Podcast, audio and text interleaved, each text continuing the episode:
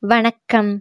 பொன்னியின் செல்வன் ஐந்தாம் பாகம் தியாகச் சிகரம் அறுபத்தாறாம் அத்தியாயம் மதுராந்தகன் மறைவு.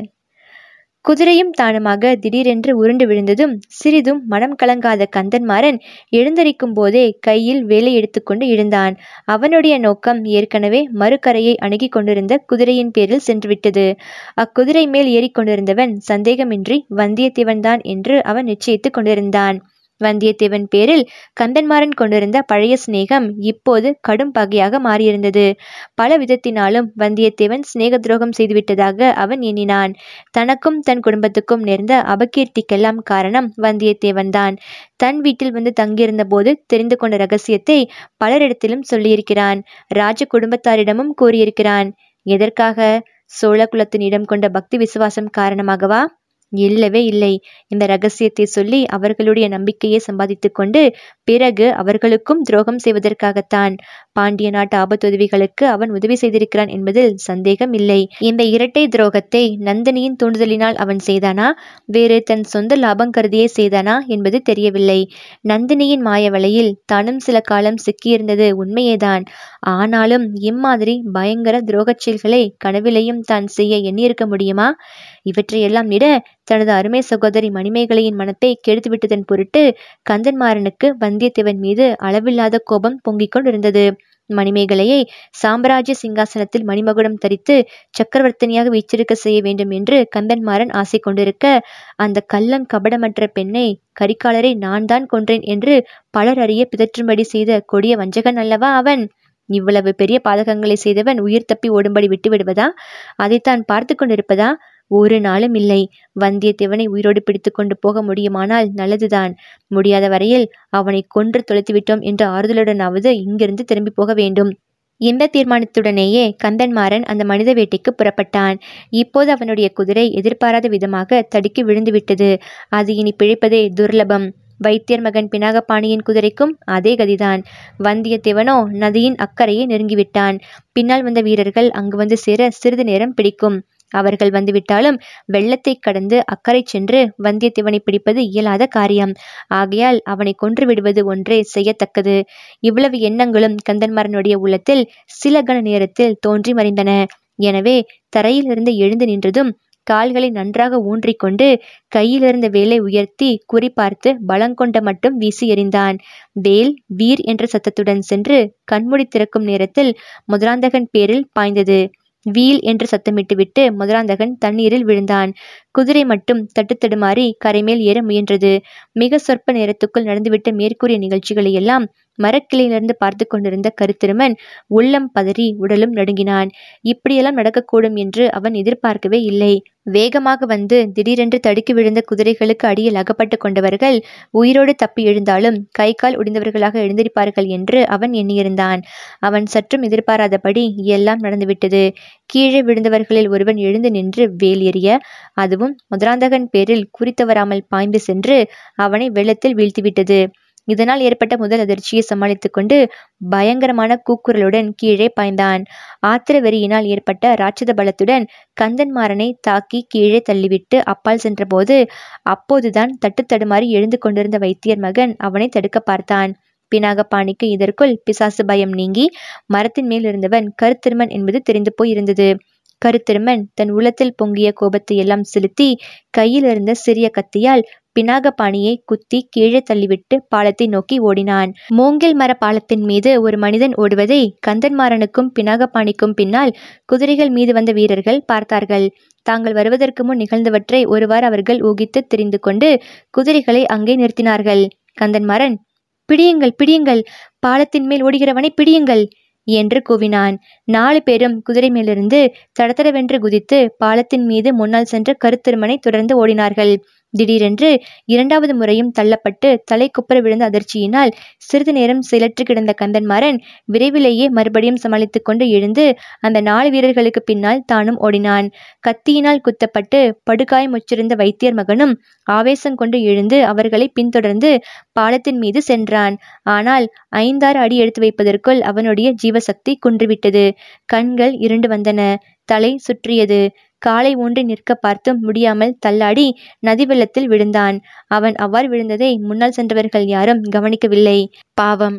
எத்தனை எத்தனையோ மனோராஜ்யங்கள் செய்து கொண்டிருந்த வைத்தியர் மகன் பினாகபாணி தன்னுடைய துராசைகளில் எதுவும் நிறைவேறப் பெறாதவனாக உயிர் நீத்தான். அவன் கட்டிய ஆகாச கோட்டைகள் எல்லாம் வடவாற்று வெள்ளத்தில் மூழ்கி மறைந்தன.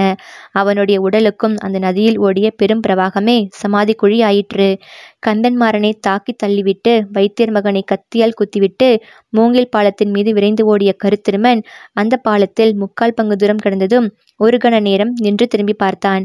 அப்போதுதான் குதிரைகள் மீது வந்த ஆட்கள் கீழே குதித்து பாலத்தின் முனையை அடைந்திருப்பதை கவனித்தான். உடனே அவன் ஒரு விந்தியான காரியம் செய்தான். அவன் நின்ற இடத்தில் மூங்கில் கழிகள் ஒன்றோடு ஒன்று சேர்த்து கட்டியிருந்ததுடன் கீழேயே முட்டு கொடுத்து நிறுத்தியிருந்தது. பினாக பாணியை குத்திய அதே கத்தியினால் அந்த கட்டுக்களை சடசடவென்று அறுத்துவிட்டான். கீழே முட்டு கொடுத்திருந்த கழிகளையும் காலினால் உதைத்து தள்ளிவிட்டு மேலே விரைந்து ஓடினான். அக்கரையை அடைந்ததும் அங்கேயும் மூங்கில் கழிகளை மரத்து வேருடன் சேர்த்து கட்டியிருந்த கயிறுகளை அறுத்தான். உடனே பாலத்தின் முனையை அப்படியே கை கொடுத்து நெம்பி தூக்கி அப்புறப்படுத்தி நதியின் வெள்ளத்தோடு விட்டான். மறுகணம் அந்த மூங்கில் கழி பாலத்தில் ஏறக்குறைய மூன்றில் ஒரு பகுதி தனியாக பீத்து கொண்டு புறப்பட்டு ஆற்று வெள்ளத்தோடு மிதந்து செல்ல தொடங்கியது. பாலத்தின் மேலே ஓடி வந்தவர்கள் அவ்விதம் அங்கே பாலம் பீத்து கொண்டு போனதை கவனியாமல் மேலே மேலே ஓடி வந்து ஒவ்வொருவராக வெள்ளத்தில் விழுந்தார்கள். அவர்கள் எல்லாருக்கும் கடைசியாக வந்த கந்தன்மாறன் மட்டுமே அவ்வாறு ஆற்றில் விழாமல் தப்பினான். எதிர்பாராமல் வெள்ளத்தில் விழுந்தவர்கள் தண்ணீரை குடித்து திணறி திண்டாடிய பிறகு வெளியில் தலையை நீட்டினார்கள். கந்தன்மாறன் அவர்களை பார்த்து அக்கறைக்கு நீந்தி சென்று கரையேறும்படி சத்தம் போட்டு கட்டளையிட்டான். அவர்கள் இரண்டு பேர் அதை தெரிந்து கொண்டு அக்கறையை நோக்கி நீந்திச் சென்றார்கள். மற்ற இருவர் மிக மிக பிரயாசைப்பட்டு எதிர்நீச்சல் நீந்தி வந்து எஞ்சி நின்ற பாலத்தை பிடித்துக்கொண்டு அதன் மேல் ஏறினார்கள்.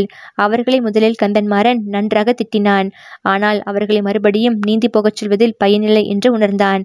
எனவே பாலத்திலிருந்து இன்னும் சில மூங்கில் கழிகளை பிடுங்கி தெப்பத்தைப் போல் கட்டும்படி செய்தான். அதை வெள்ளத்தில் மிதக்கவிட்டு கந்தன்மாறனும் மற்ற இருவரும் அதை பிடித்துக்கொண்டு மிதந்து அக்கறையை அடைந்தார்கள். அதற்கு சற்று முன்னால் தட்டு தடுமாறி அக்கறை சேர்ந்திருந்த மற்ற இரு வீரர்களையும் சந்தித்தார்கள். அவர்கள் தாங்கள் கரையேறுவதற்கு சற்று முன்பே அக்கறை சேர்ந்த மனிதன் இருளில் மறைந்து விட்டதாகவும் இரண்டு குதிரைகள் போகும் காலடி சத்தம் கேட்டதாகவும் சொன்னான். குதிரைகளை தொடர்ந்து கால்நடையாக போவதில் பயனில்லை என்று தாங்கள் நின்றுவிட்டதாகவும் அவர்கள் கூறினார்கள். ஆனால் கந்தன்மாறன் அவ்விதம் நின்று விடுவதற்கு விருப்பமில்லை. வைத்தியர் மகன் கூறிய சிறையில் இருந்த பைத்தியக்காரன்தான் மரத்திலிருந்து குதித்து தன்னை தள்ளிவிட்டு பாலத்தின் மேல் ஓடியவனாக இருக்க வேண்டும்.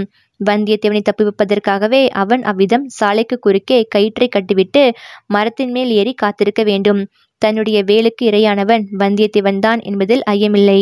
அவன் குதிரை மேலிருந்து வெள்ளத்தில் தலைக்குப்புற விழுந்ததை அவன் கண்களாலேயே பார்த்தாகிவிட்டது. ஆயினும் உயிர் பிரிந்து அவனுடைய உடலை கண்டுபிடித்து பார்த்துவிட்டால் அவன் உள்ளம் மேலும் திருப்தியடையும். ஒருவேளை தஞ்சாவூருக்கே வந்தியத்தேவன் உடலை எடுத்துக்கொண்டு போனாலும் போகலாம். சோழ குலத்துக்கு மாபெரும் துரோகம் செய்த ஒருவனை கொன்று கொண்டு வந்த பெருமையை அடையலாம் அல்லவா? அதன் மூலம் சம்புவாரியர் குலத்துக்கு நேர்ந்த அபகீர்த்தியையும் ஓரளவு போக்கிக் கொள்ளலாம். வந்தியத்தேவன் தப்பி ஓட போக முயன்றது ஒன்றே அவன் குற்றத்தை நிரூபிக்க போதுமான காரணம் ஆகும். ஆதித்த கரிகாலரை கொன்றவன் வந்தியத்தேவன் என்பது நிச்சயமாகிவிட்டால் அந்த பயங்கரமான பழியை சம்புவாரியர் குலம் சுமக்க வேண்டியிராதல்லவா? இவ்வாறு யோசனை செய்து கொண்டு கந்தன்மாறன் வடவாற்றங்கரையோடு கீழ் நோக்கி சென்றான். வீரர் நால்வரும் அவனை பின்பற்றி சென்றார்கள். வந்தியத்தேவனுடைய உடல் எங்கேயாவது கரையில் ஒதுங்கி கிடக்கிறதா என்று பார்த்து கொண்டே சென்றார்கள். இருள் அடர்ந்த இரவு நேரத்தில் இந்த காரியம் அவ்வளவு சுலபமாக இல்லைதான். ஆயினும் கந்தன்மாறன் நம்பிக்கையை கைவிடாமல் மேலே மேலே போனான். இவ்வாறு வெகு தூரம் போன பிறகு பெரியதோர் அருவி மலையிலிருந்து விழுவது போன்ற ஓசை கேட்கலாயிற்று.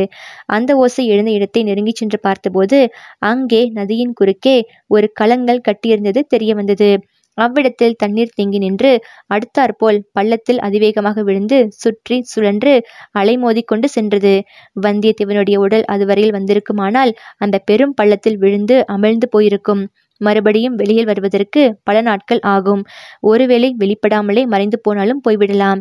ஆகையால் இனிமேலும் தேடிக்கொண்டு போவதில் பயனில்லை. இவ்வாறு கந்தன்மாறன் எண்ணிக்கொண்டிருந்த போதே நதிக்கலங்களை தாண்டி கொண்டு வெண்ணிற நுரைமயமாக பொழிந்து கொண்டிருந்த நீரோட்டத்தோடு ஏதோ ஒரு கரிய பொருள் விழுவது தெரிந்தது. ஆஹா அதுதான் வந்தியத்தேவனுடைய உடலாக இருக்க வேண்டும். இந்த மண்ணுலகை விட்டு ஒரு பெரிய துரோகி ஒழிந்து போனான். அவனுடைய பாவங்களை ஆண்டவன் மன்னிப்பாராக. ஆனால் அது இயலுகிற காரியமா? அவனுடைய பாவங்களை ஆண்டவனால் கூட மன்னிக்க முடியுமா? முடியாது முடியாது. அவற்றின் பலன்களை அவன் மறுபிறவியில் அனுபவித்தே ஆக வேண்டுமல்லவா? எப்படியாவது போகட்டும். இவ்வுலகத்தில் வந்தியத்தேவனுடைய வாழ்க்கை முடிந்துவிட்டது. இனி அவனை பற்றி நாம் கவலைப்பட வேண்டியதில்லை. தஞ்சைக்கு திரும்பி போய் மற்ற காரியங்களை கவனிக்கலாம். இவ்வாறு கந்தன்மாறன் முடிவு செய்து கொண்டு வந்த வழியே திரும்பினான். ஆஹா! தஞ்சையிலேதான் அவனுக்கு எவ்வளவு பெரிய ஏமாற்றம் காத்திருந்தது. தான் வேல் எரிந்து கொன்று நதி வெள்ளத்தில் விழச் செய்தவன் வந்தியத்தேவன் அல்ல இளவரசன் மதுராந்தகன் என்று அறியும்போது கந்தன்மாறன் எப்படி திடுக்கிடுவான்? அவன் காலின் கீழ் பூமி பிளந்து விட்டதாகவே தோன்றினாலும் சிறிதும் வியப்படைவதற்கு இல்லை அல்லவா?